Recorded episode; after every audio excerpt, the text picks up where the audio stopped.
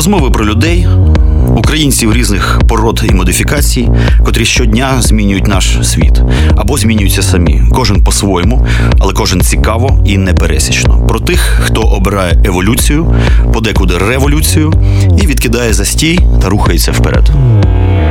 Шоу Івана Самисюка кожну середу о 9 вечора. І в подкастах на сайті OFR.FM.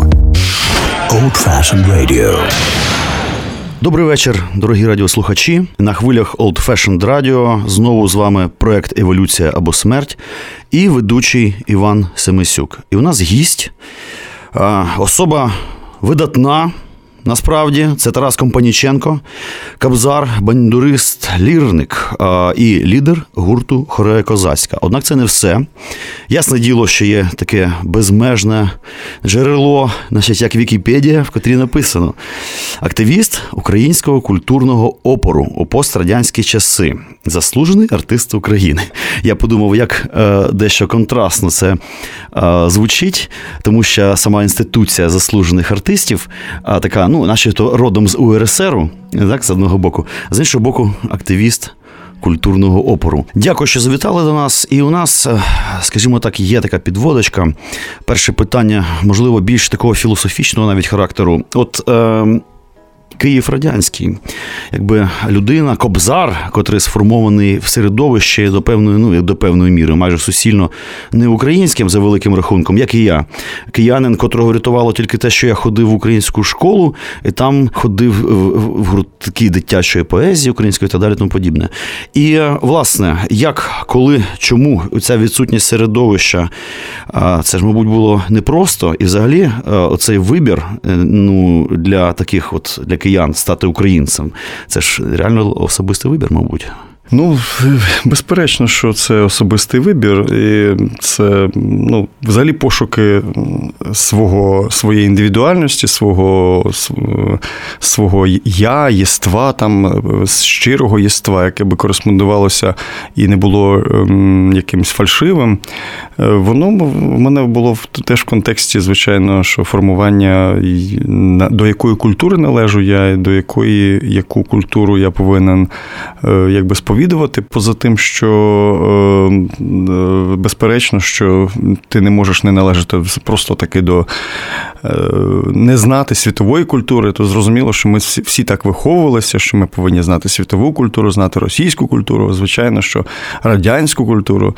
Все це ми, значить, непогано знали, але певні речі були ті, які набили оскомину, набили, були фальшивими, надто патосними, скажімо так, і хотілося щирого, хотілося того, тобто навіть в світовій культурі того, що ну, поза межею досяжного Тобто, це ну, такі, і, ну, скажімо, кам'ю. Ну, ми, ну, Він він був в Совєтському Союзі заборонений там. І ті публікації, які були траплялися, чи там е, чи там Войнович, який був недосяжний, і тільки з Радіо Свободу ми слухали Войновича, наприклад. Е, Москва 2042 года, е, антиутопію такої, чи якісь такі речі, ну, якщо говорити про вже про російську культуру, так, то вона теж ми були перенасищені, переповнені такою, як би сказати, тим, що було доступне, і, але або з купюрами видано, або і то і а українська це була не те, щоб тера інкогніта, але вона представлялася в певному такому, певному однобокому такому е, ракурсі. Це ракурс був е, од, од, лише один або декілька цих ракурсів. І спочатку, коли ти був маленьким, ці ракурси тебе задовольняли грали. Я, наприклад, коли був е, бачив виступ ансамблю Вірського, от ну я ще не знав, що тоді це ансамбль називається Вірського, от по телевізору. То я казав, коли я був геть малим, де мої трясучі штани. Тобто я хотів оці, щоб теж підтанцьовувати, там все інше. Мене це тоді задовольняло, і я цей, ну якби от дитина, оцю таку щирість, чи як би сказати, ге-ге, от таку, от якусь таку, е, ну е, як як це би сказати, досить, досить так стереотипно. Стереотипну чи таку українськість. Вона для мене мене, мене вражала. Але з роз, з таким з потребами тон, тоншими, з потребами, е, коли людина от формується вже як юнак, е, як лірична натура, звичайно, що і коли ти читаєш там, наприклад, Гете, чи читаєш там Суенберна, там, ну тобто, чи там Джека Лондона, якісь такі речі, тобто це тобі хочеться, щоб твоя українська культура, тобто знайти в твоїй українській культурі таке, що кореспондується з тими великими зірцями. І, звичайно, там дошукувалося саме такого. І це, і це, звичайно, були такі таємні полиці, я би так сказав, у батька на,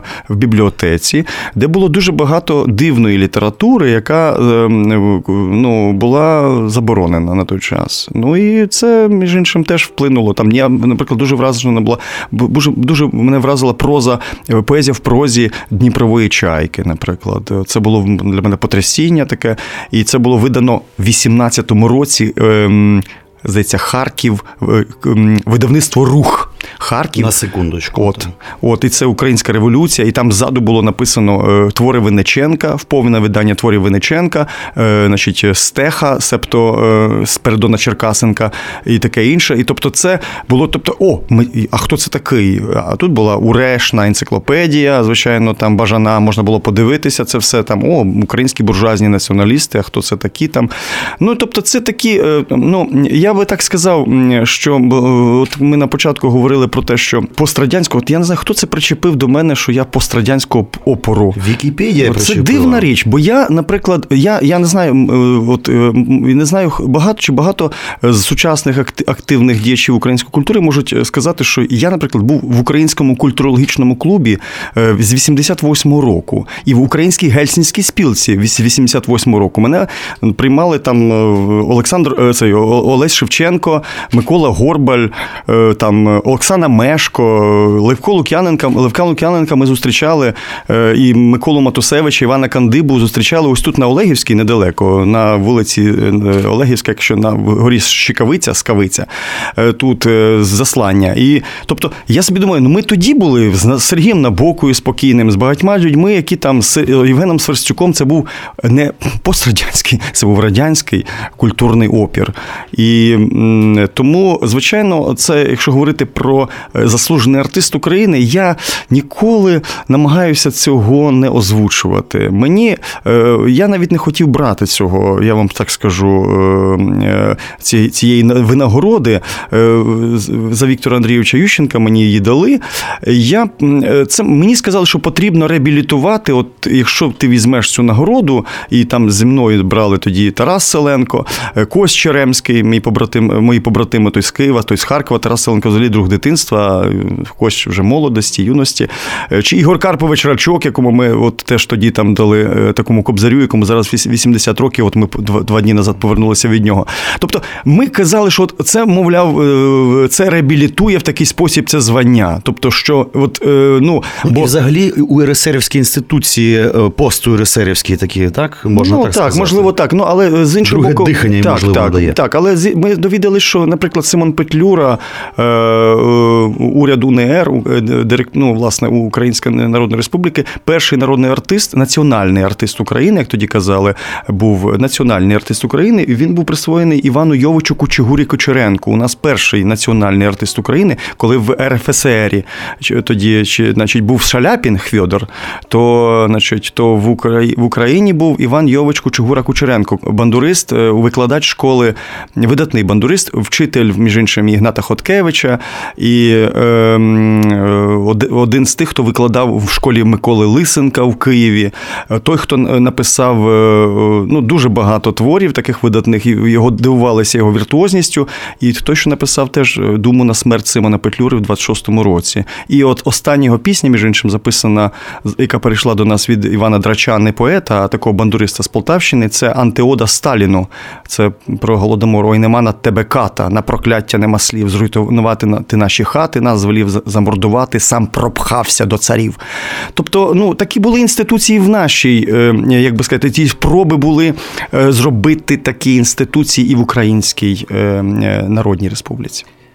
Дорогі друзі, ми одразу з ходу, як кажуть, в кар'єр дали широку таку картину, цікаву і вже історичну навіть розвідку. Фактично, ми зараз зробимо невеличку музичну паузу, після котрої власне візьмемося за питання е, провалів в історичній пам'яті, е, на котрі ми страждаємо і хворіємо. Це дуже цікаво. І зараз ми послухаємо. Це буде возбранні воєводі, такий розкішний е, гімн до Богородиці з пізнього середньовіччя. Власне, у виконанні нашого гостя. Old Fashioned Radio.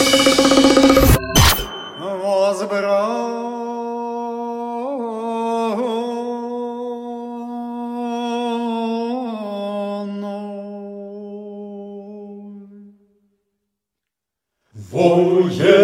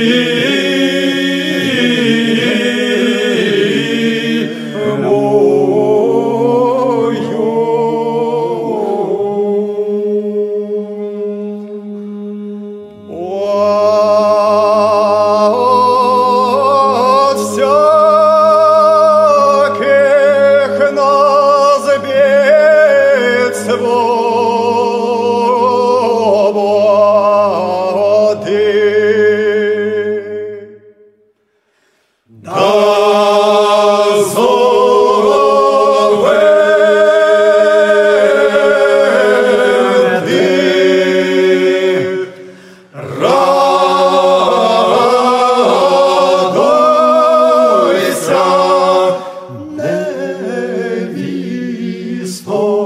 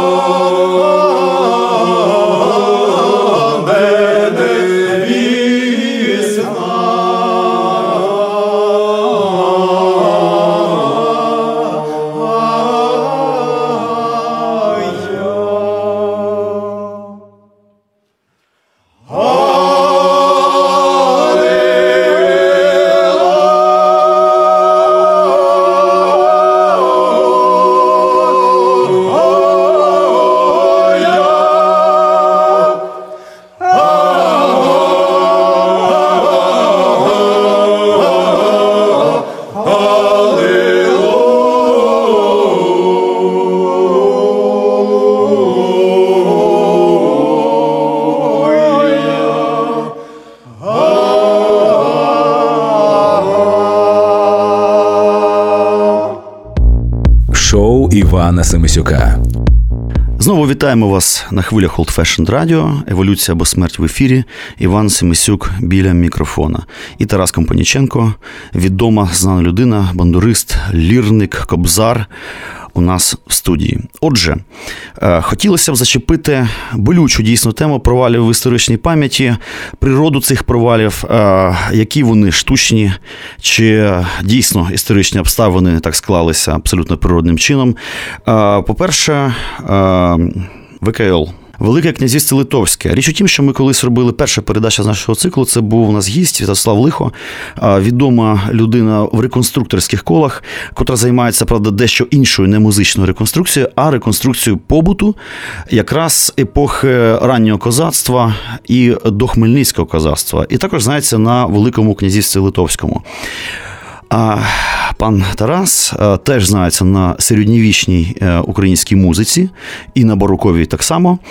І питання таке: значить, ці провали в історичній пам'яті підмурки, котрі насправді нам дуже заважають ці провали зрозуміти себе зараз, е, прорахувати свої дії, навіть оперативні, е, зрозуміти власний національний інстинкт.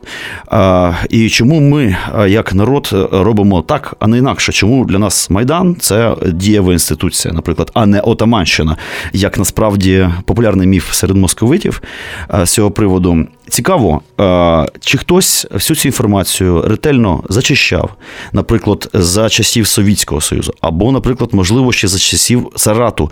Невже дійсно існували якісь е, е, імперські інституції, котрі працювали з такими речами і, скажімо, брали старосвітську українську культуру, в тому числі музичну, і якось е, робили, можливо, не те, щоб недоступною, але якось переводили фокус в інший ракурс. Або, можливо, просто нищили ці матеріали, рукописи, стародруки і так далі, цю всю традицію. Ну, я так скажу, що безперечно, що історична пам'ять, е, вона без історичної пам'яті немає народу, це загальники. І е, якщо говорити про конкретно, е, були такі прецеденти за в добі, скажімо, Російської імперії, коли в одному місці накопичувалися матеріали. Я не кажу, скажу про нищення, скажімо, музичної культури, але справді от е, Олександр Кошиць, видатний український композитор і очільник Української республіканської капели, яку Симон Петлюра власне послав туди на е, щоб пропагувати українську культуру на заході піснею, власне. Це хор власне Леонтовича, ви знаєте, Кирила Стеценка. От. Е, і він в своїх спогадах оповідає про те, що синодальною комісією кінці 19 століття. Він середовище Україн, власне, таких ем, ну, священницького середовища українського. Він е, говорить про те, що е, в кінці 19 століття синодальна комісія Москв, Московська е, кого, значить, церкви, вона направила в Україну зібрати ірмологіони та та рукописні збірники з е, піснями, які власне зібралися, які потрапили в такий спосіб до Москви. І вони зберігаються і справді да, зараз величезний архів, е, зберігається в ГІМі, Государственний історичний музей. Вони їх публікують частково е, маленькими порціями. Хто не знає, що це приміток не читає, то всі кажуть, що це руська, большая руська культура. Хто не читає статей цих, в які написані в цих історіях російської музики. що що це влияння, значить, Кант, це білоруське, українське влияння на велику і московську культуру, там і все таке інше. Тобто це все не читається, але потім це видається з такими потворними, скажімо, щігаль тугу параду, збирає, не може єдин мішкати, женітися має, або з такими от е, а гусак в кабзу іграє п'янкна музика.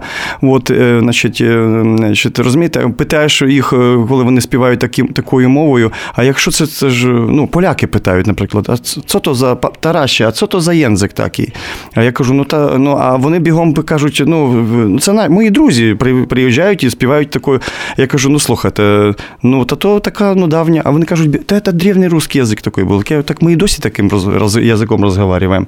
І нічого, тобто проблема в тому, що справді ці твори знаходяться великою мірою в цих збірниках, і воно як собака на сіні.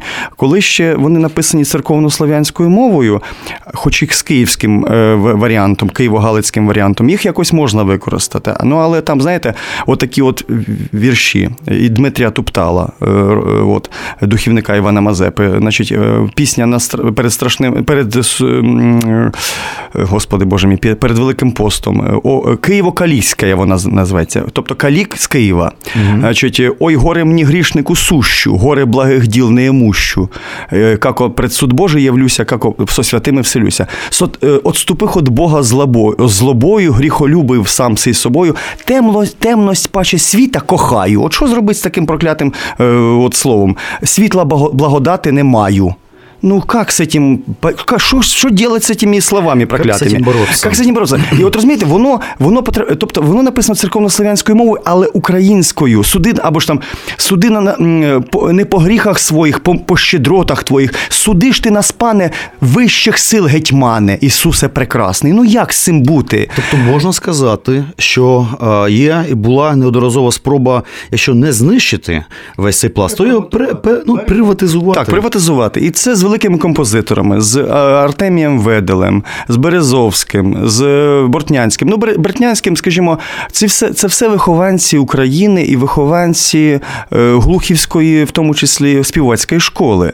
Е, от, І і все таке інше. Але, ну, як себе це сказати, ну добре, Бортнянський, ну але Ведель. Знаєте, от у них така тенденція була в російській імперській культурі, що все, що назовні, воно є от е, зовнішня енциклопедія е, англійською мовою видана. Це великі русські композитори Бортнянський, Березовський, Бортнянський. А е, на зовнішньому фронті, воно може бути написано в енциклопедії український і русський, або русський і український на зовнішньому. Тобто це така Шотландія. Совєтський композитор. А може ну, совєтський складніше, да. Ну, так, але... щоб уже рубанути. Так, але рубанути, да. Ну але тут така, такий момент, що була така тенденція до е, ну, двох таких двох форматів, як як Шотландію. Ну але якби ви сказали е, е, десь в світі або шотландцеві, що Роберт Бернс це є англійський комп... це є поет і піснетворець, то вам би шотландці вас би дуже значить, або той самий е, розумієте, Вальтер Скотт, хоч він писав англійською мовою. Вальтер Скотт не був англійським. І це питання взагалі імперських культур, які вважають все своє. Ну зараз борщ український, це е, істина руська. Вареники, слухайте, ви почитаєте це борщ ви... польський. Ну і так, барш, барш польський, так, ясно. Але проблема в тому, що є. Е, от ви знаєте, пам'ятаєте Руданський, вареники, вареники, та й пішов із хати. Е, відомий цей значить, як більше його тесто кладуть, там накладають і все інше. А ви почитайте, що це істинна руська, русская, значить, страва. Я розумію, що в польській культурі є таке карп, е, карп літевський, чи там барш літевський, е, чи там цей карп по-жидовську, там риба, там якась там ще там, а, якийсь там пірог, там піроги русські, тобто українські вареники. Це все у них теж є композитні такі речі це зрозуміло. Але е, ну, вони кажуть, що це є запозичення з того з того, а тут просто нічого не кажеться. І навіть на рівні кухні, на рівні високого і низького, це імперіалістична е, така тенденція. Пропоную тут торкнутися дійсно. Ми торкнулися теми кухні. Ми робили дві програми на тему кухні. Я тоді відчув, наскільки кухня споріднена з музикою, і як по кухні, а це реально високе мистецтво. Насправді можна дуже багато зрозуміти про народ. І власне тут ми на таких м'якеньких котячих лапках підійшли до теми європейський фундамент України. Скажімо так, коли пірнаєш в цей, скажімо, епоху бароко до бароко, ти розумієш, що місто Пирятин це Магдебурзьке право. Так. Чернігів, Магдебурзьке право. Те, що зараз приймається Київ, як напівсело, незрозуміло що, ти розумієш, що це все було накрито європейськими інституціями, Гадяч. тевтонським так. правом німецьким. Так, так. Ось. І, власне, значить. Цікава історія зі мною була. Я колись пішов на концерт е, двох е, виконавців, двох гуртів молодих, котрі виконували старосвітську музику. Це було дуже багато років тому. І е, це був спільний концерт якогось українського колективу і шведського. І вони сказали дуже цікаву річ, що коли ми готувалися до спільної програми, ми раптом зрозуміли, що у нас є один і той самий твір в котрій співпадає ідеально партитура. Не треба було навіть репетиції робити. Так. Е, Однак у Швеції він вважається народною піснею. У нас е, вона приписується якомусь знаному, е, очевидно, ранньобароковому композитору. Я тут не, не дуже розбираюся. І я тоді зрозумів, ну наскільки цікаві щільні контакти. Можливо, наш український композитор за давньою українською звичкою, значить, це сиділо Ага. вкрав, наприклад, у шведів. А може бути і навпаки, можливо, шведські солдати вивезли якби всю історію до себе в Швецію, і е, це стало спадком шведської музичної культури. Всяке може бути. Однак мене Так цікавить впливи е, українські е, впливи на захід, а не навпаки, наприклад, на польську музичну культуру. Е, були чи ні? Бо ми звикли, що всі на нас впливають. А ще, скажімо, кобзарський цех, можливо, в поляків був, можливо, якась аналогічна інституція там чи ні? Ну, не, на, на, на, ну, були ді, такі так звані дідівські, це таке е, складне питання. Дідівські, звичайно, корпуси були, але вся романтична польська культура вона захоплюється саме кобзарями е, українськими. І найвидатніший, один з таких видатних е, кобзарів е, мітологічних в польській культурі це Мусій Вернигора, який, власне, був і в Веспянського, і в, е, в Міхала Чайковського виведений. Це саме, е, саме український кобзар. О, отут, з вашого дозволу, зробимо музичну паузу. Я думаю, відповідну. І послухаємо. Е, Ми послухаємо зараз е, е, рань. Це такий твір геральдичний, початок 18 століття. Григорій Граб'янка, слова, музика Дмитрія Туптала, духівника Івана Мазепи, войска Запорожського, воїн знаменитий. На національний герб на козака з мушкетом, на національний герб нашої Гетьманщини. Нагадую, у виконанні нашого гостя Та і хореї і козацької. хореї козацької. Old Fashioned Radio.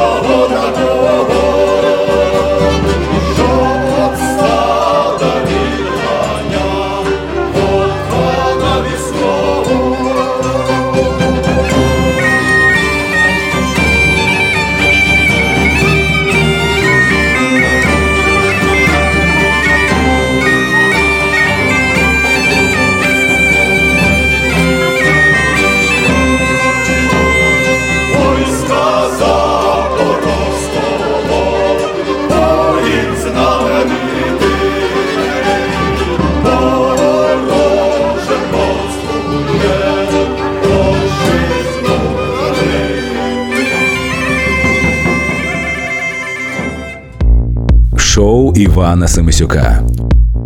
Знову на хвилях Old Fashioned Radio, еволюція або смерть, ведучий Іван Семисюк біля мікрофона і наш гість Тарас Компаніченко, кобзар, бандурист, лірник. Тем багато, питань маса. Я бачу за великим рахунком а, можна робити великий цикл передач, конкретизувати. Тому що, наприклад, е, мене бентежить особисто така штука, що більш-менш ми розуміємо барокові витоки української культури, плюс-мінус, так чи інакше, в якомусь можливо міфологічному, не завжди правдоподібному ну, вимірі. Ми знаємо про козаччину, люди, котрі цікавляться взагалі про це, знають багато, є багато матеріалу і так далі. А от е, український ренесанс іноді здається, що Україна геть якось ну оминула цей історичний етап. Хоча зараз ми вже розуміємо, що це зовсім не так, абсолютно. І Україна епохи Ренесансу, єдине, що дійсно архітектура, е, це як би мовити, е, така статична маніфестація Ренесансу. На жаль, у нас дійсно майже нема. Однак е, Ренесанс, як з яких значить, льохів це все діставати, де ці архіви, чи вони є, як пропагувати ренесансову культуру, тому що мені здається, що це основа основ, як би мовити, підмурок взагалі української нації. Там вона закладалася, там закладалася і козаччина, і майбутні інституції, і там державні традиції. Отже, що робити з українським ренесансом, і в музиці, в тому числі? Ну це дуже гарне питання, тому що от я воно зв'язано з попереднім питанням: чи впливали ми на, скажімо, на захід, чи впливали, чи тільки захід впливав на нас? Безперечно, що ми належимо взагалі до європейської значить, культури, і в нас всі ці періоди кореспондуються і середньовіччя, і Ренесанс, і бароко присутні в українській культурі. І якщо говорити про середньовіччя, то ми великою мірою впливаємо і в живописі. Скажімо, от ви знаєте, в в Польщі є дві таких пам'ятки східного східного живопису.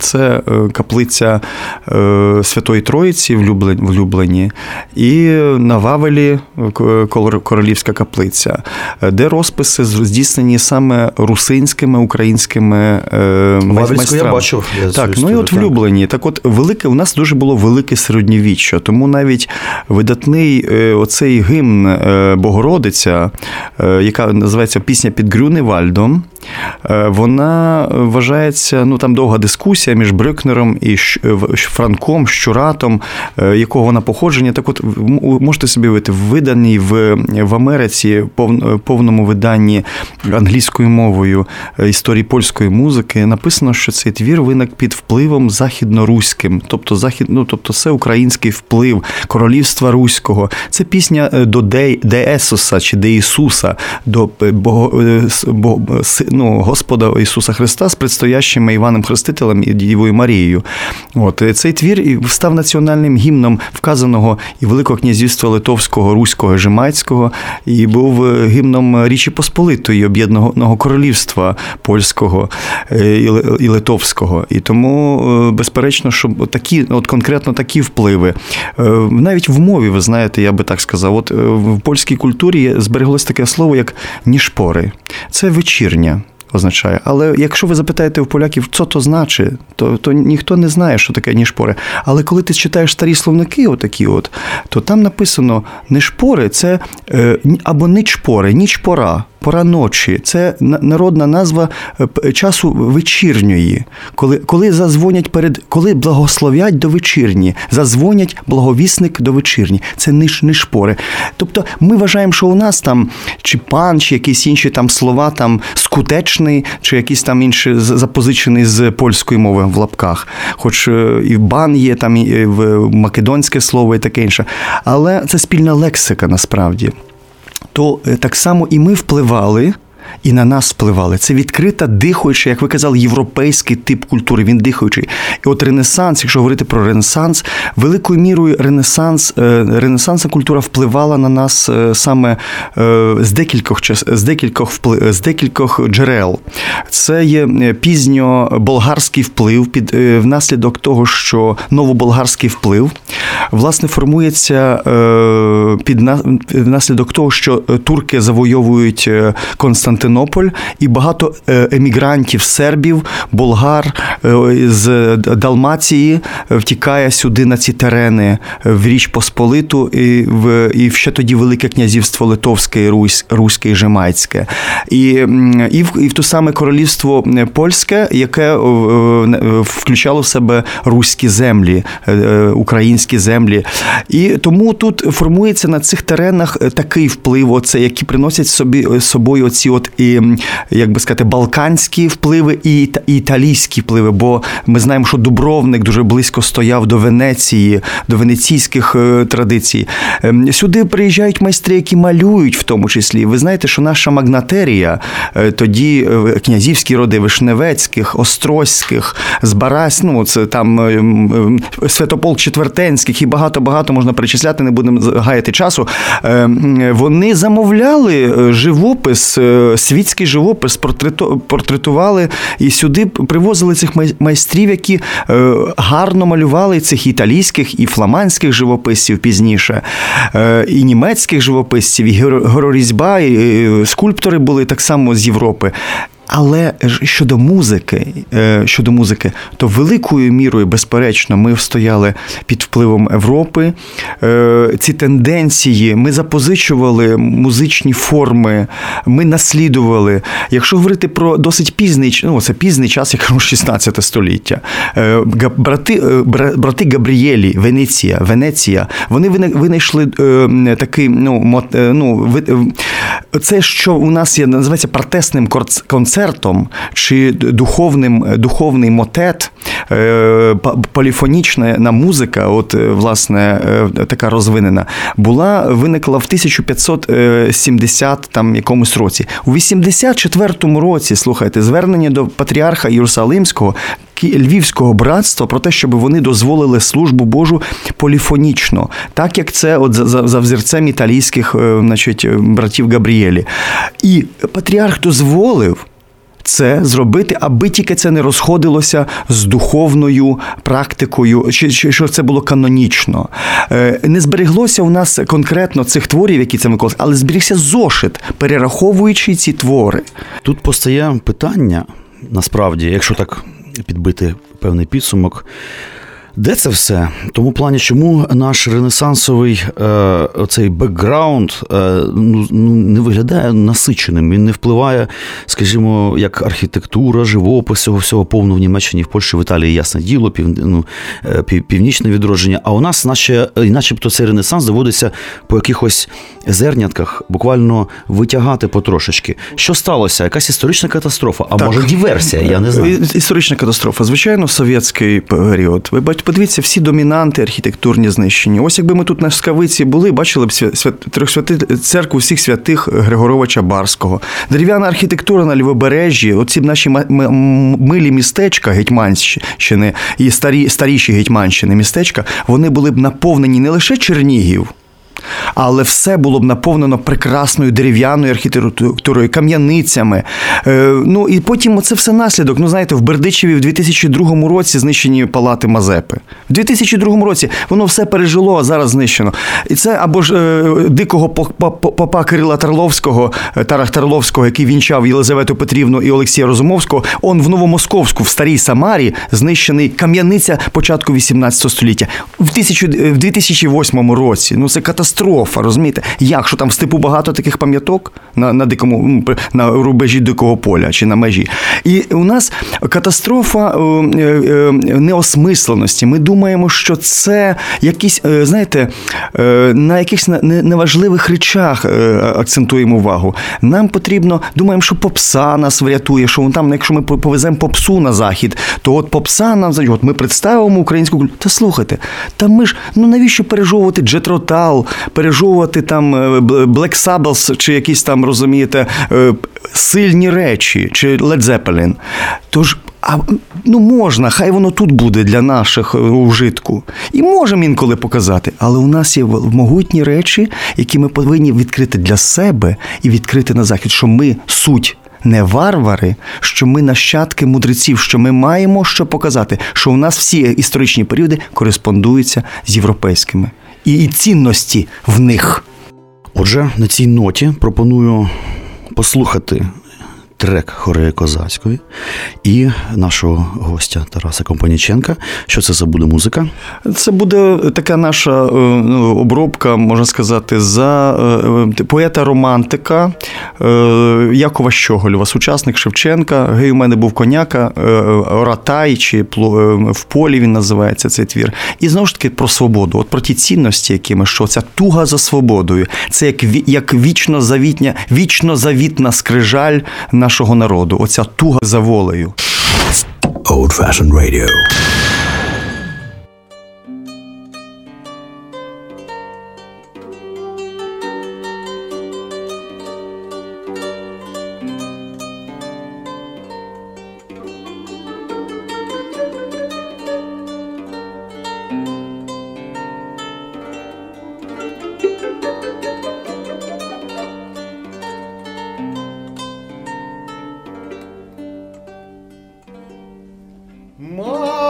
Коня ще рушницю,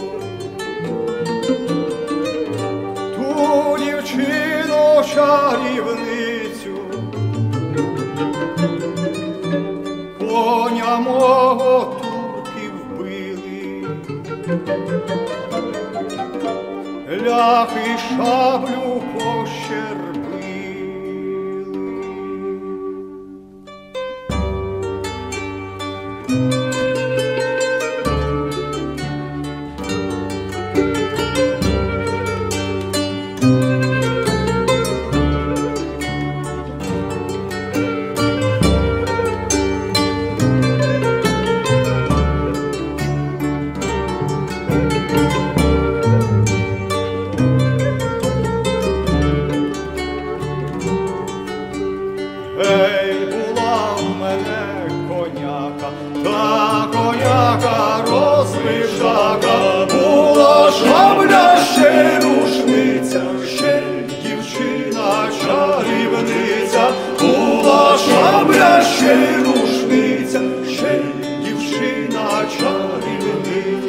що коня москалів били, ляхи шаблю пощербили, і рушниця поламалась,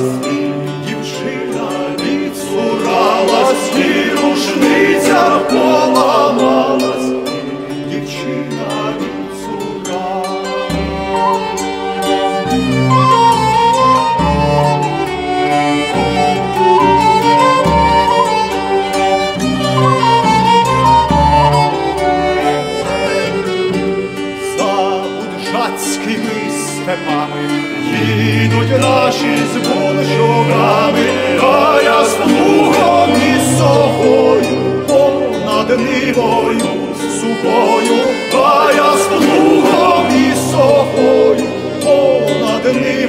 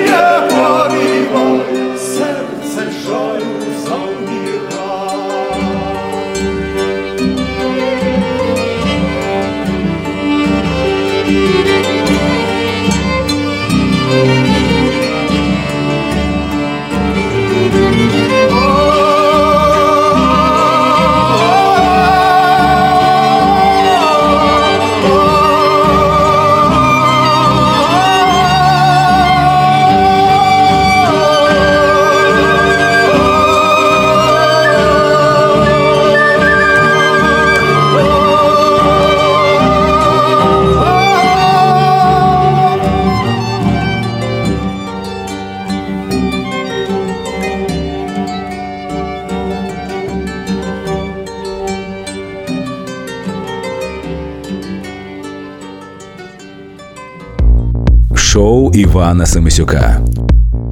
Знову на хвилях Old Fashioned Radio, Еволюція або смерть і Іван Семисюк біля мікрофона. Наш гість Тарас Компаніченко, кобзар, бандурист і ліжник. І отже, тут якраз хотілося б торкнутися, власне, кобзар і бандурист. Інструмент це прекрасний інструмент. Він у нас в студії. Це, мабуть, так звана старосвітська бандура, вочевидь. Ні, це ну, це м, старосійська бандура це моя перша любов. Я е, з нею, як то кажуть, е, там е, ну не розлучався свого часу. Я теж граю на цьому інструменті. Це бандура Остапа Вересая, яку ми, щоб не плутати інколи, щоб знаєте, пояснювати бандура Остапа Вересая, там а це бандура старосвітська, то ми її називаємо кобзою інколи. Хоча я тепер відкрив, що кобза це ще інший трошки інструмент, і кобзи різні, теж як і бандури. От. Я тут е, хотів підійти до такої штуки, як радянський винахід. Ну, взагалі дуже багато. Того, що начебто вважається українським, особливо зараз, коли люди часто заново відкривають для себе Україну, вони впираються абсолютно якісь такі УРСРівські приколи, а, типа Чернігівської бандури, або, наприклад, в принципі, прекрасна річ хроматична сопілка. Однак це не народний інструмент, це абсолютно авторський, але геніальний винахід. Так. І е, відповідно е, школа гри на цьому інструменті, як сопілка, він теж авторський, він, в принципі, якби заново винайдений. Е, Питання таке. Лютня, королева музики, вважалася середньовіччя, очевидь, в бароко на певному етапі. Чи має все це взагалі якесь відношення до лютневої європейської традиції? І скажімо, чи виконувалися одні ті самі твори, наприклад, де-небудь в Чехії, там лютнистами, які-небудь гуситами, от, і відповідно там нашою якоюсь козацькою старшиною у себе в кам'яницях? Тобто, чи був цей спільний пласт творів, котрі виконувалися і на кобзі, і на лютні? Більше того, я вам скажу, що у нас побутувала дуже активно лютня, і е, про це є дуже багато свідчень, і іконографічних, і е, просто літературних джерел. У нас навіть е, збереглася лютнева табулатура львівська. Ну, вона композитна, можна сказати, що вона умовно має назву там львівська табулатура для лютні, але все ж таки на наших теренах той самий Богдан Хмельницький грав на лютні. Пилип, Пилипа Орлика, син Грегор, Григорій Орлик був учнем Вайса, е, видатного лютніста і композитора. От, е, ну, і можна продовжувати ці речі.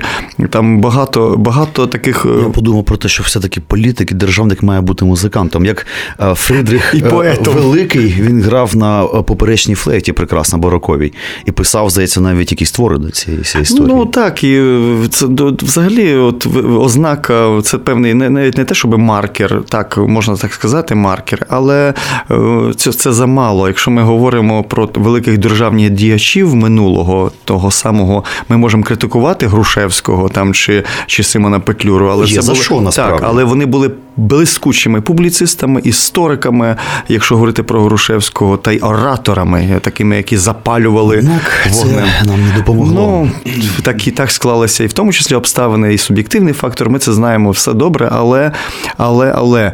І в то, якщо говорити про лютню, і воно безперечно е, кореспондувалося. Я навіть цей інструмент інколи називаю козацькою лютнею. Е, Було таке теж знаю в літературі. І це без Так. натяжки, без можна так сказати? Так, можна так. І цей інструмент насправді от ви згадували добу бароко і лютня. В лютні лютня має е, декілька різни, е, різновидів. І це є середньовічна лютня, є ренесансна лютня. От я граю на ренесансній Крім того, я знаю, що вони там теж різні. Різні. дуже. Ну так власне, от ренесансна лютня теж має різні теж строї, а є барокова лютня. І оцей інструмент кореспондується з бароковою лютнею. Як сказав мій вчитель лютніст, видатний польський і видатний прихильник, великий прихильник української культури, пропагандист, який з Юлією Дошною дуже багато лемкинію нашою робить зараз концертів, який ну, дуже критикує цей піс зараз і відверто говорить за. То він е, е, каже, казав так, навіщо я і досі не знаю. Він грає на ренесансній лютні. Каже, я й досі не знаю, чому виникли в добу бароку. Була потреба таких мелодійних інструментів, як от оцей і барокова лютня. Бо тут не можна грати отак ударом, як на лютні, е, от, а тільки мелодію вести. І от цьому кореспонденція цього інструменту і інструменту барокової лютні, а також торбану, е, теорбит, бо торбан це різновид українського е, різновид теорби європейської теорби, в якій з'являються ці приструнки. Інструмент, вочевидь, складніший і дорожчий, так, і, мабуть, доступний так. шляхті аристократії. більше. Так, аристократії, ну от таку архілютню мав Мазепа, наприклад, відома з колекції Тарновського, яка на жаль, сліди її загубилися в Другій світовій війні. Ну і тобто, це абсолютно е, єдиний простір, з яким, з яким який можуть е, на цих інструментах грали і на заході, а на лютні, і на інших грали тут, і на органах. Отже, дорогі друзі, часу мало. а просто прірва інформації. Я бачу, що можливо, ми домовимося і зробимо якісь окремі передачі, тому що ну неможливо все підняти. Так хочеться. І ми будемо прощатися з нашим дорогим гостем, дорогі друзі. До побачення. І зараз на останок ми зробимо живу музичну паузу. Це буде сковорода.